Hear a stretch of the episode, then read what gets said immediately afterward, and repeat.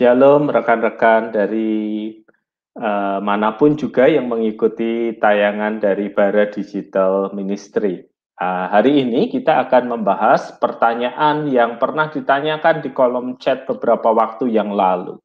Pak, suami saya kekanak-kanakan, terus apa yang harus saya perbuat sebagai seorang istri?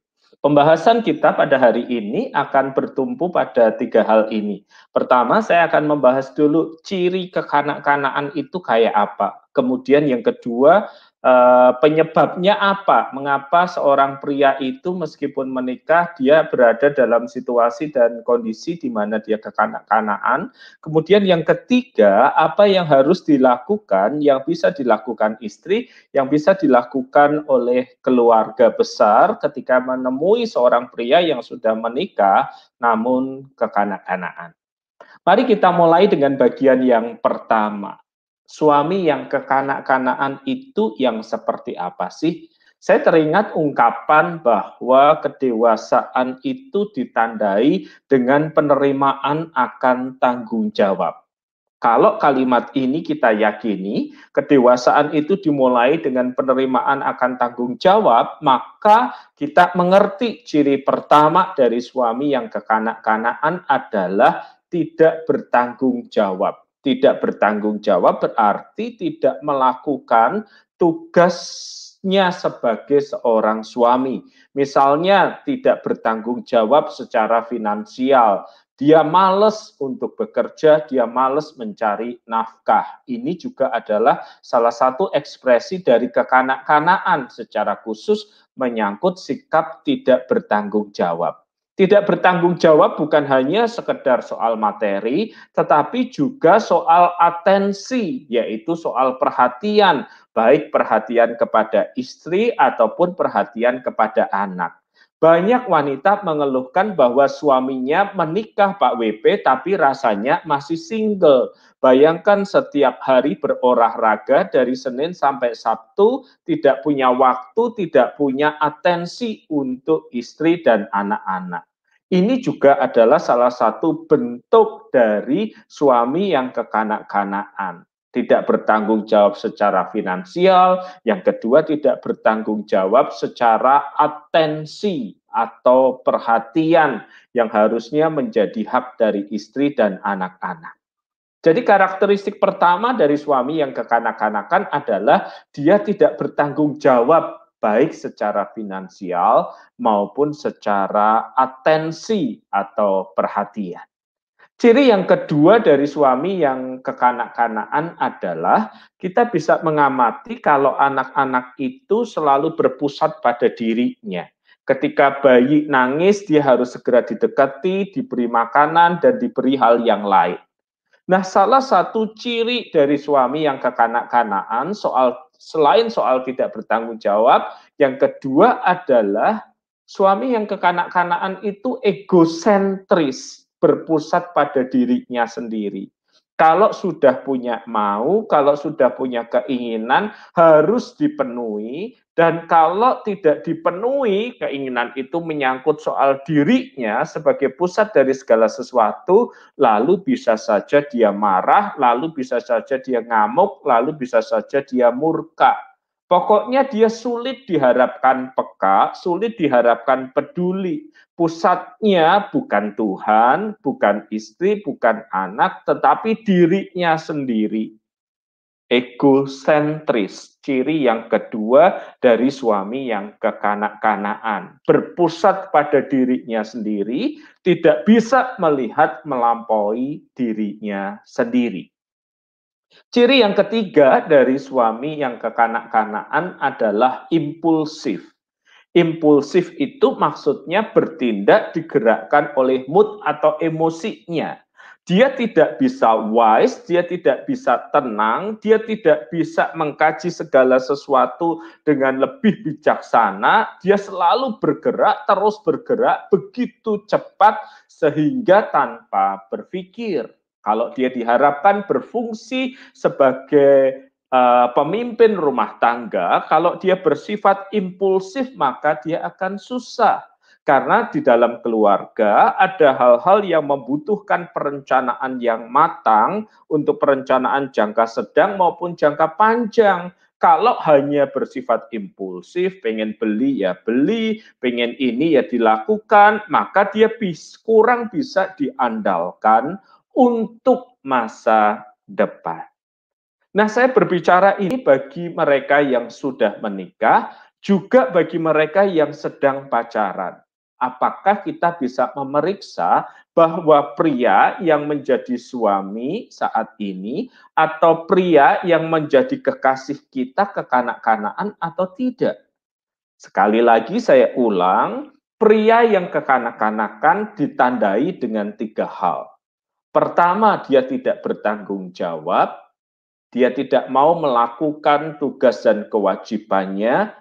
Yang kedua, dia egosentris, berpusat pada dirinya sendiri. Apa yang dia pikirkan dan dirasakan adalah dirinya sendiri. Dan yang ketiga, ciri dari pria atau suami yang tidak bertanggung jawab adalah impulsif hanya mengikuti gerakan hatinya, bertindak tanpa berpikir dengan cermat. Nah, lalu mengapa ada pria, lalu mengapa ada suami yang kekanak-kanakan? Itu kan pertanyaan kita kan sebagian malah mungkin berpikir begini, Pak dulu waktu sebelum menikah rasanya nggak terlalu kelihatan ya Pak ya, kalau suami itu atau pacar saya itu kekanak-kanakan. Saya nggak yakin Bapak Ibu dan saudara sekalian bahwa itu nggak kelihatan. Biasanya itu segera kelihatan kok. Misalnya, kalau di masa pacaran, Anda sudah harus berperan menata kehidupan pacar Anda, harus diingetin kuliah, harus diingetin menyelesaikan tugas, jangan main game melulu, pakaiannya berantakan, dan Anda yang harus menatanya tanpa Anda dia nggak bisa apa-apa, maka itu adalah indikasi suami yang kekanak-kanakan. Tetapi mari kita lihat mengapa ada pria, ada suami yang bersifat kekanak-kanakan. Yang pertama dulu, mengapa ada pria atau suami yang bersifat kekanak-kanakan? Yang pertama, di dalam hidupnya dia tidak mendapat teladan seorang ayah yang berperan dengan baik. Jadi dia tidak ada contohnya. Jadi dia tidak ada polanya, jadi dia tidak ada patronnya. Dia bingung menjalankan tugas dan kewajiban sebagai seorang ayah itu yang gimana sih? Saya nggak paham, saya nggak ngerti bagaimana harus bersikap atau bertindak sebagai seorang ayah. Nah, jika karena faktor tidak ada teladan, maka solusinya, penyelesaiannya adalah ia harus belajar untuk menjadi seorang ayah dari figur yang lain. Mungkin dari figur konselor, mungkin dari figur gembalanya, mungkin dari figur orang lain yang kelihatan lebih dewasa dan bisa menjadi teladan hidup sebagai seorang ayah, hidup sebagai seorang suami seperti ini. Dia harus dibawa di dalam komunitas di mana dia mendapatkan contoh, mendapatkan teladan figur seorang ayah, figur seorang suami seperti apa. Ini penyebab pertama mengapa seorang pria berperilaku kekanak-kanaan baik sebagai seorang suami maupun sebagai kepala rumah tangga tidak ada figur, harus dicarikan figur yang baru agar dia belajar. Yang kedua, seorang pria bisa menjadi kekanak-kanaan di dalam kehidupan rumah tangga, bukan hanya karena tidak ada figur di satu sisi, tetapi di sisi yang lain ada luka emosional yang belum terselesaikan di masa lalunya.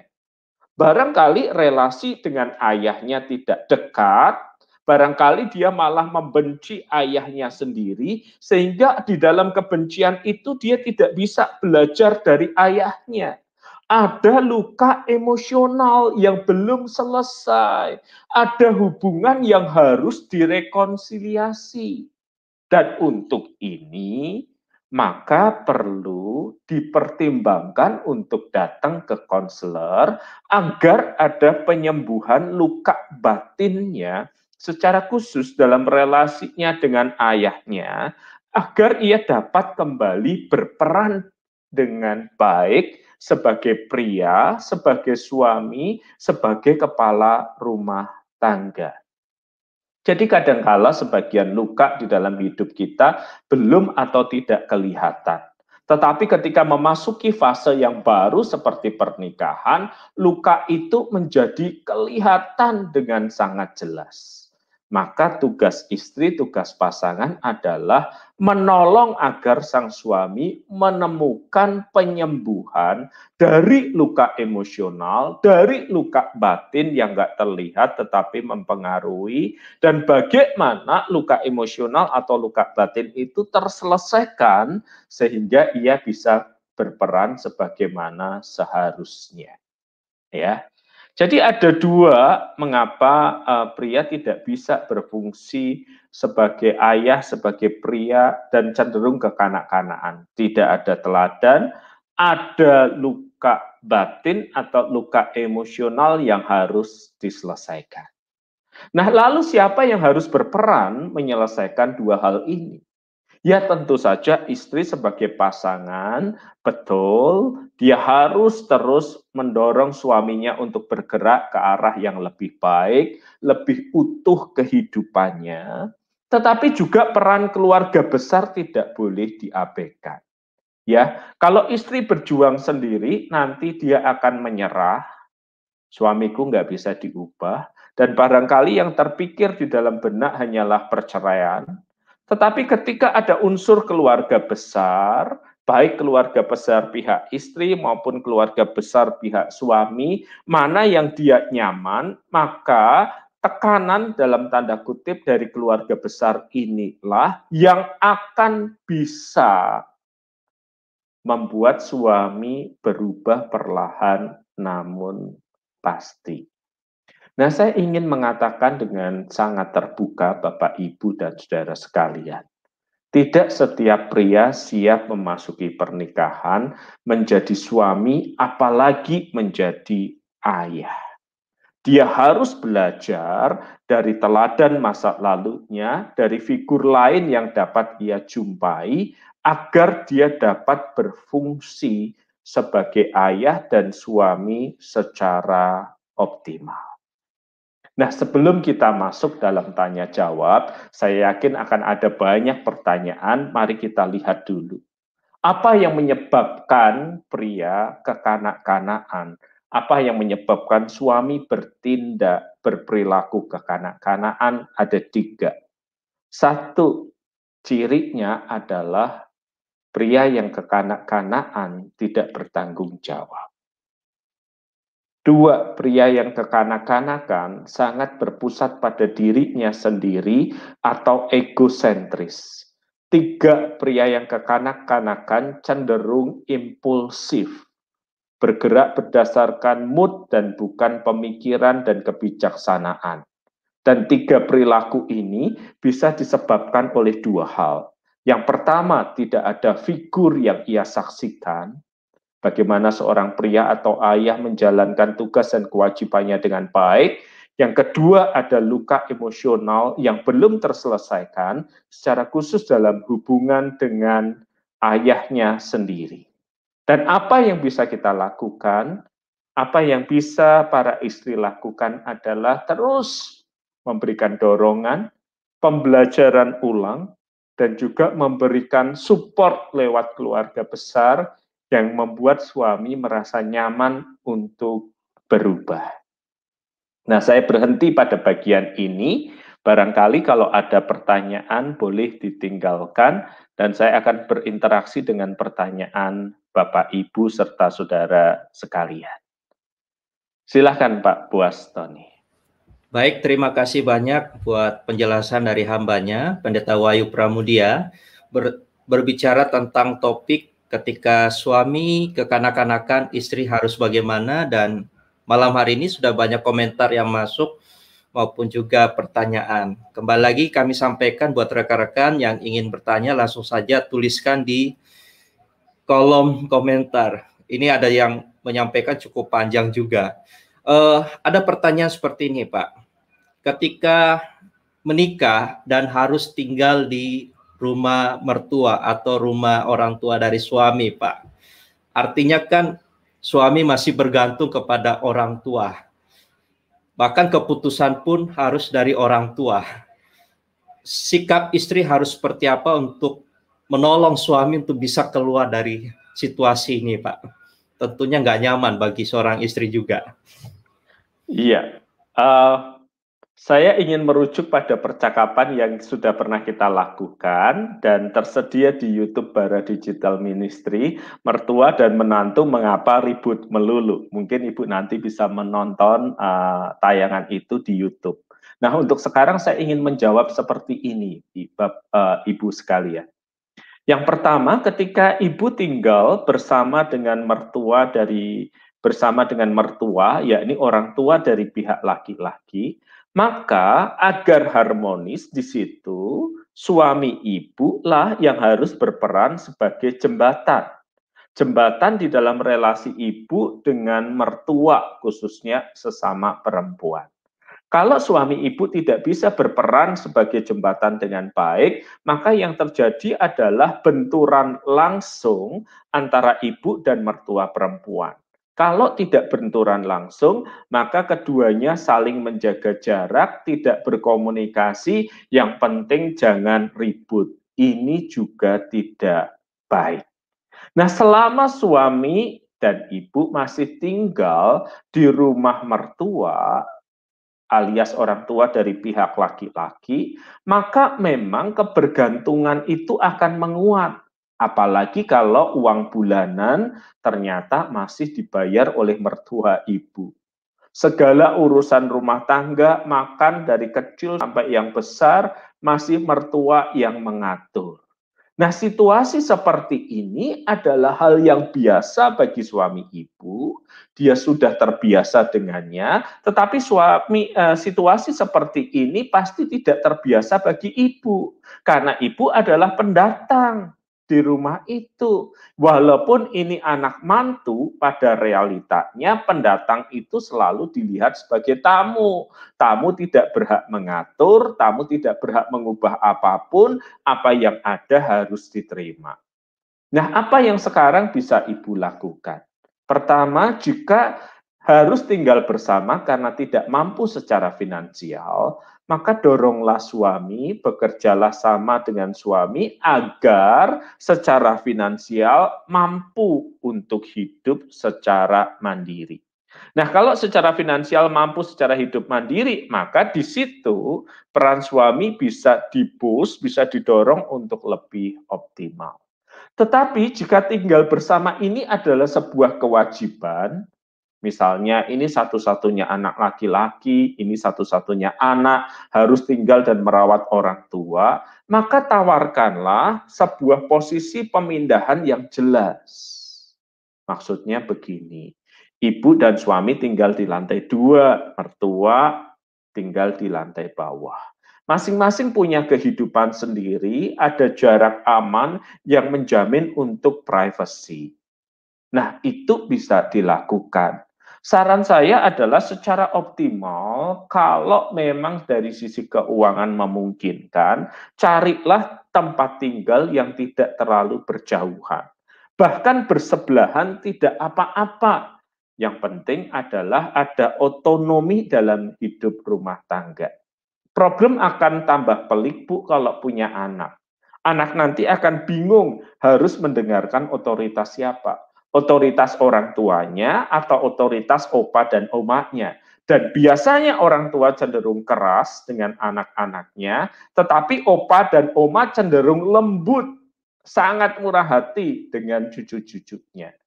Nah, sebelum benturan ini terjadi, aturlah jarak demi relasi yang lebih baik. Wow, terima kasih banyak Pendeta Wayu Pramudia. Ini cukup banyak Pak pertanyaan yang masuk malam hari ini.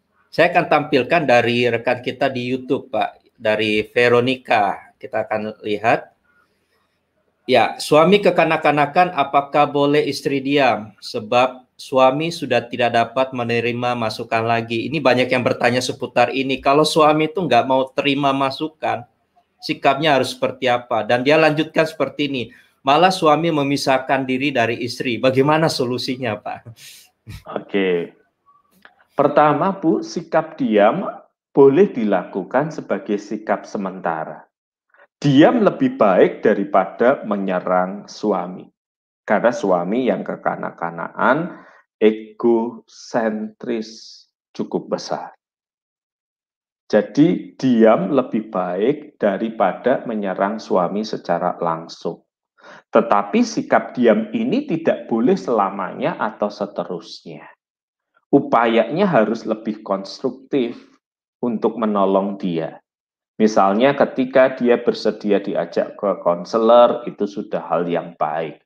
Mendorong dia untuk ikut acara-acara khusus terkait dengan kepriaan, itu juga adalah hal yang baik.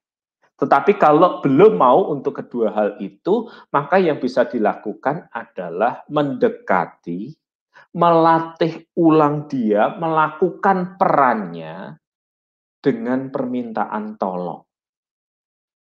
Beda ya antara menyuruh dan minta tolong dan ngomel.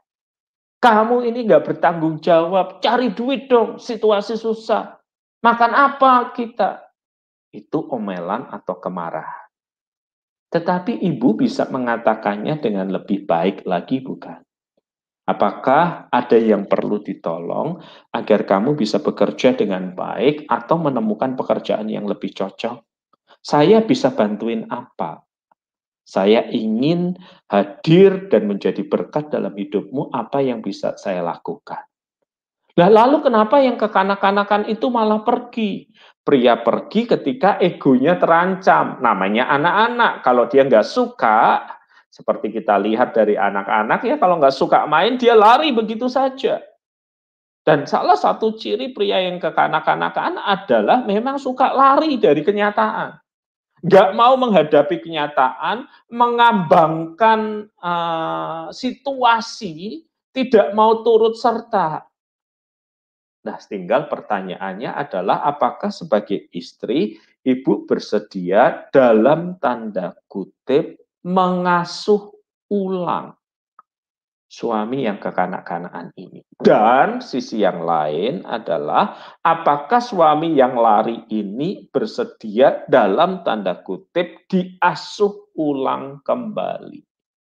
Jika dua kesediaan ini ketemu, maka perubahan itu mungkin. Jika dua hal ini tidak ketemu, kita tahu perubahan itu menjadi sesuatu hal yang sulit. Bertepuk sebelah tangan.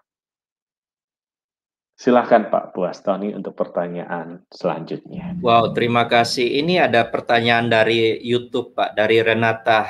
Kita tampilkan dari rekan kita. Suami saya ada pada tiga perilaku yang tadi jelaskan Pak. Diajak ke konselor nggak mau. Sampai hari ini sikapnya seperti itu. Bagaimana metode yang tepat, yang paling tepat untuk bertumbuh bersama? Oke.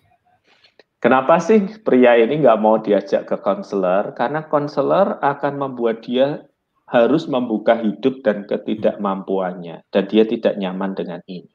Kalau ibu sudah punya anak, salah satu cara untuk membuat suami growing up, bertumbuh adalah lewat anak-anak. Misalnya, hmm. ibu bisa meminta anak-anak, nak mintalah papamu berdoa untuk kamu Nak, mintalah papamu mengantar kamu ke satu tempat. Nak, ini hmm. ada tagihan dari sekolah, mintalah ke papamu. Nah, barangkali respon suami akan berbeda jika anak yang meminta ayahnya untuk melakukan sesuatu. Kalau tidak mau diajak konseling, kalau sudah punya anak, jadikan anak sebagai jembatan yang lewatnya ibu berupaya untuk dalam tanda kutip mengasuh ulang dan mendewasakan suami. Kalau belum punya anak, maka jangan ragu untuk mengambil inisiatif. Misalnya menawarkan saya ingin berdoa untuk kamu atau makanan sudah siap, uh, saya merasa lebih afdol kalau kita berdoa dulu. Oke, saya berdoa dulu ya saat ini ya. Nah, hal-hal seperti inilah yang memberi kesadaran perlahan namun pasti kalau di dalam bahasa Alkitab dikatakan memenangkan suami tanpa perkataan, tanpa kemarahan lewat uh, langkah pertama yang ibu-ibu harus ambil. Semoga menolong ibu di dalam pergumulan yang ada.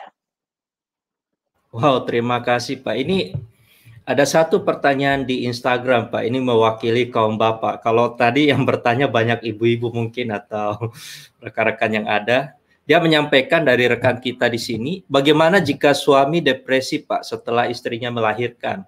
Suami merasa khawatir tidak bisa menghidupi keluarga, mungkin karena situasi yang terjadi sekarang banyak yang mengalami situasi. Artinya apa yang harus dilakukan baik istri maupun suami dalam kondisi ini? Iya, pertama uh, rasa depresi tertekan karena takut untuk membiayai. Pada satu sisi adalah indikasi yang baik bahwa suami itu bertanggung jawab. Karena itu dia memikirkan, waduh saya punya anak nih, kerjaan lagi sepi nih, bagaimana? Jadi satu sisi ini adalah indikasi dari suami yang baik, dari suami yang bertanggung jawab. Tetapi di sisi yang lain, suami ini adalah suami yang sendiri. Dan karena dia sendiri, dia tenggelam di dalam ketakutannya. Maka saran saya adalah suami itu mesti punya komunitas. Komunitas sesama pria, komunitas sesama bapak, tempat dia bisa berbagi, tempat dia bisa curhat tanpa merasa direndahkan. Nah, komunitas para suami, para bapak ini sekarang tersedia secara online, ada akun-akun tertentu, ada kelompok-kelompok di gereja tertentu, ada di kelompok-kelompok hobi tertentu, nggak apa-apa. Bapak tidak boleh sendirian dan membiarkan depresi itu menenggelamkan Bapak. Ingat, bukan air yang membuat kapal itu tenggelam. Air justru bisa mengapungkan kapal. Tetapi kapal itu tenggelam ketika air itu diizinkan masuk ke dalam kapal. Dan untuk membuang air yang sudah terlanjur masuk ke dalam kapal, Bapak tidak boleh sendirian. Mesti punya teman sesama pria, sesama ayah, sesama bapak, yang bersama-sama kita akan membuang air yang masuk dalam perahu kehidupan pribadi dan rumah tangga kita. Ingat, seorang pria juga butuh pria yang lain yang akan menolongnya mengeluarkan air yang sudah masuk di kapalnya sebelum kapal itu tenggelam. Silahkan Pak. Wow, terima kasih Pak. Ini ada rekan kita dari Paskalia, kita akan tampilkan. Pertanyaan sama ya saya sama dengan Veronica tadi Pak. Wah ini tadi hambanya sudah sempat menjawab dan berharap semuanya bisa menjawab terjawab dengan baik. Namun ada pertanyaan lagi Pak. Suami tinggal uh, dia coba kita tampilkan lagi. Ketika suami tinggal pisah dengan saya sampai blokir semua kontak dengan saya.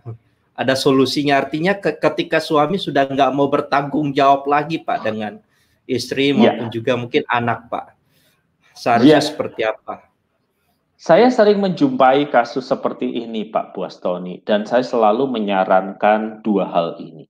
Pertama, ketika suami sudah tidak kontak, menghilang tanpa jel, uh, tanpa kejelasan, dan juga kemudian menolak semua kontak yang ada, maka keluarga besar harus tahu situasi dan kondisi ini baik keluarga ibu sendiri maupun keluarga suami harus diberitahu ini loh yang dilakukan oleh suamiku, ini loh yang dilakukan oleh mantumu, ini loh yang dilakukan oleh anakmu. Keluarga besar secara biologis harus tahu dan harus membantu. Masalahnya sering kali lebih kompleks Pak Buastoni ketika keluarga dari sang suami justru melindungi atau menutupi.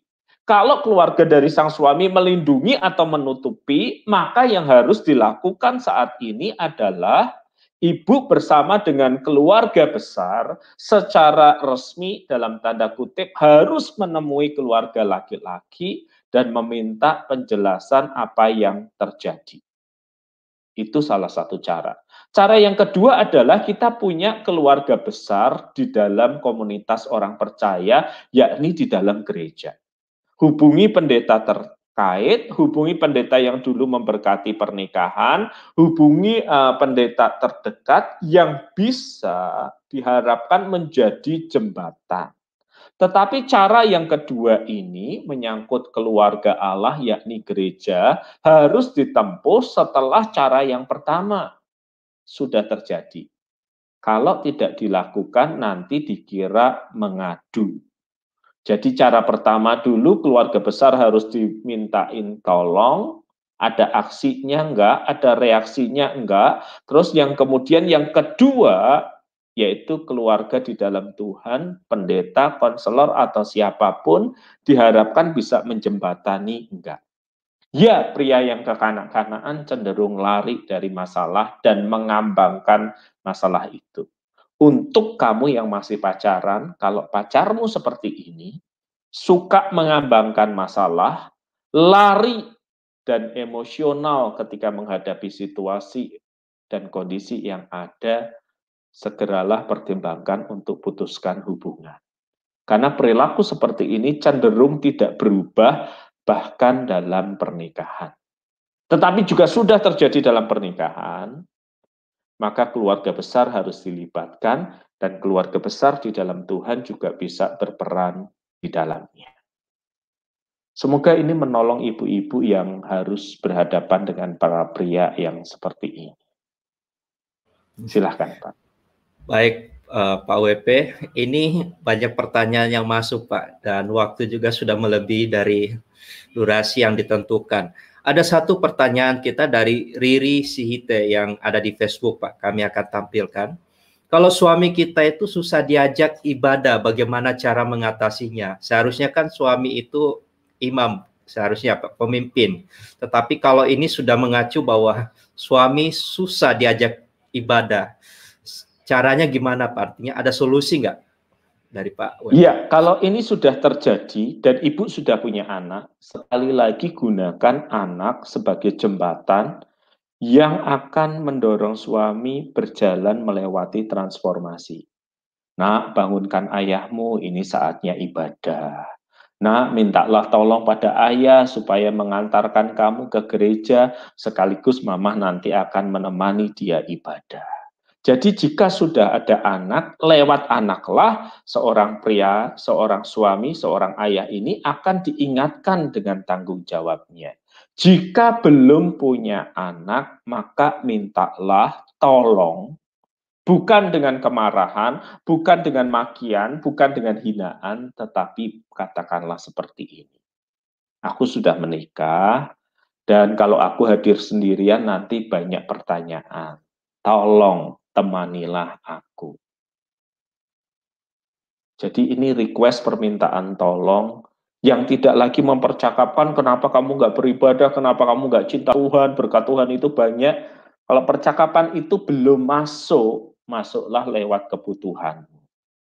Ya, mintalah dia menemanimu karena tidak enak, tidak nyaman terlihat sendiri dalam ibadah. Kalau dalam ibadah online, uh, bangunkan dia, duduklah dia, dan peluklah dia, dan katakan, temenin saya ikut ibadah sebentar. Ya kan kalau ibadah online kan sikap kita lebih non formal dan itu tidak menjadi masalah. Ya sambil dipeluk, sambil diusap-usap, tetapi bisa mengikuti tayangan ibadah itu. Intinya, seorang suami yang belum siap memimpin secara spiritual akan susah didekati secara spiritual. Jadi harus didekati secara personal agar dia bersedia untuk menolong uh, ibu-ibu uh, yang merasa suaminya kok males beribadah ini. Peringatan lain untuk yang masih pacaran ya. Kalau masih pacaran dia sudah males untuk beribadah, beribadahnya tergantung pada dirimu. Jangan berpikir dia akan berubah secara menikah. Pertimbangkan relasi yang ada. Wow, terima kasih. Ada yang menyampaikan ini kalau berbicara tentang sebelum uh, masih masa pacaran, kesulitannya adalah hubungan jarak jauh, Pak. Jadi kita nggak bisa melihat kehidupan sehari-hari. Dan ini pertanyaan terakhir, Pak, buat kita semua karena waktu ya, Pak. Menjaga hubungan yang baik selama pandemi ini, Pak. Artinya kalau dulu kan ada kebiasaan pagi berangkat kerja sampai sore. Tapi selama pandemi sepanjang hari bahkan mungkin satu kali 24 jam selalu ada di rumah, Pak. Dan bagaimana tetap bisa menjaga relasi. Karena kadang-kadang apalagi mungkin ada rekan juga yang terdampak dari pandemi ini, pemutusan hubungan kerja dan sebagainya itu sangat mempengaruhi, Pak. Ada nggak tips dari hambanya sebagai penutup, Pak, untuk tetap menjaga relasi, Pak? Ya, saya lupa apakah kita sudah pernah mempercakapkan ini ya Pak Buastoni ya di Barak ya tentang bagaimana menjaga relasi di masa pandemi ya. Mungkin ya, berikutnya pernah. kita bisa percakap. Rasanya pernah ya. Kalau iya. pernah Bapak Ibu bisa search nama Wahyu Pramudia khususnya di akun Barak nanti akan ada pembahasan yang lebih holistik. Tetapi saya ingin mengatakan uh, setidaknya dua hal. Pertama, situasi pandemi ini situasi khusus yang belum pernah kita hadapi sebelumnya. Jadi maklum kalau ada kesalahan, benturan, konflik, dan yang lainnya itu wajar. Ini pertama kalinya kita dipaksa mayoritas waktu ada di rumah dan ternyata relasi itu tidak mudah. Karena itu yang kedua, penuhilah relasi dengan toleransi dan pengampunan. Toleransi itu Anda mengatakan ya sudahlah. Jadi ada semacam uh, ruang kesabaran yang dibuka lebih panjang kalau dia di rumah selesai kerjaan kok tidur melulu, ya sudahlah, barangkali dia capek, lelah, dan yang lain. Nah, ada ruang yang dibuka lebih luas untuk toleransi dan bahkan pengampunan. Pengampunan itu begini. Jadi akan ada kesalahan yang makin jelas yang kita lihat dari pasangan kita. Oh ternyata dia begitu. Oh ternyata dia begitu. Selama ini sikapnya begitu. Barangkali kita akan mendengar makian yang tidak pernah kita dengar di rumah selama ini dia memakinya di kantornya atau di tempat yang lain. Maka mesti ada pengampunan dulu. Dan kemudian selain toleransi dan pengampunan, maka ada pendekatan, ada obrolan yang bisa menolong agar situasi bisa membaik. Ya, kini saatnya untuk belajar ulang menata relasi di masa pandemi. Perbanyak ruang toleransi, perluas ruang pengampunan. Agar kita bisa belajar kembali menata relasi sehingga bisa berjalan dengan optimal. Semoga menolong ibu-ibu dan bapak-bapak khususnya terkait masa pandemi yang berkepanjangan ini. Silahkan. Wow, terima kasih Pak buat jawabannya mewakili rekan-rekan sudah menyampaikan di sini. Terima kasih Pak untuk apa yang sudah disampaikan dan menjawab setiap pertanyaan dari rekan-rekan yang ada. Baik seperti biasa di akhir program ini mungkin ada pesan yang ingin Pak Pendeta WP ingin sampaikan seputar topik malam hari ini ke rekan-rekan semua. Oke, ada dua hal. Yang pertama, bagi yang belum menikah, kalau Anda mendeteksi ada tiga ciri dari pria kekanak-kanakan, satu, tidak mau bertanggung jawab, dua, egosentris, Tiga, impulsif. Pikirkan kembali hubungan pacaran yang ada. Pernikahan tidak akan mengubah seseorang secara otomatis. Dua, kalau kita sudah menikah dan kita menikah dengan pria yang menurut kita kekanak-kanakan, maka upayakanlah hadirkan sosok figur yang lain agar dia belajar menjadi ayah, agar dia belajar menjadi suami yang baik, Tolonglah dia untuk menyelesaikan luka emosionalnya. Dan semoga Tuhan menolong kita melewati masa pandemi yang tidak mudah ini. Terima kasih Pak. Ini masih banyak pertanyaan. Namun saya perlu juga sampaikan ada beberapa pertanyaan seputar ada tadi yang bertanya kalau suami selingkuh dan sebagainya apakah bisa ganti suami dan sebagainya. Uh, topik ini pernah disampaikan oleh hambanya juga Pendeta Wahyu ya, dan rekan-rekan bisa menyaksikan di YouTube dari Bara Digital Ministry. Dan masih banyak lagi pertanyaan yang masuk, namun saya perlu sampaikan karena keterbatasan waktu nantinya mungkin ada waktu lagi Pak Pendeta WP bisa menyampaikan kita buat topik-topik yang ada. Baik, seperti biasa kita akan menutup program ini. Saya akan persilakan kepada hambanya untuk mendoakan setiap rekan-rekan, baik yang dalam kondisi kelemahan tubuh juga maupun juga tentang keluarga mereka yang memang perlu didoakan, Pak. Kami persilakan kepada hambanya. Mari kita berdoa. Kami berdoa bagi mereka yang bergumul dengan masalah keluarga, Tuhan topang dan kuatkanlah kami. Kami berdoa bagi mereka yang bergumul dengan masalah kesehatan, besertalah kami berjalan melewati lembah bayang kematian. Tolonglah kami ya Kristus, besertalah dengan kami. Ya Bapa, peliharakanlah kami dalam namamu dan biarkanlah sukacita yang penuh yang melampaui akal pikiran yang datang dari Roh Kudus menyertai hidup kami sekalian. Amin. Amin. Sekali lagi terima kasih dan juga segenap tim yang sudah bekerja sama dengan baik dalam menayangkan Bara Digital Live malam hari ini. Kami menyampaikan juga terima kasih dan setiap rekan-rekan yang sudah menyaksikan, thank you banget. Esok hari kita akan kembali live jam 7 malam. Saya mengajak semua untuk kembali bisa menyaksikan malam hari ini. Dan sebelumnya minta maaf untuk pertanyaan yang belum sempat disampaikan juga. Rekan-rekan bisa melihat di YouTube dari Bara Digital. Tuhan Yesus memberkati kita semua.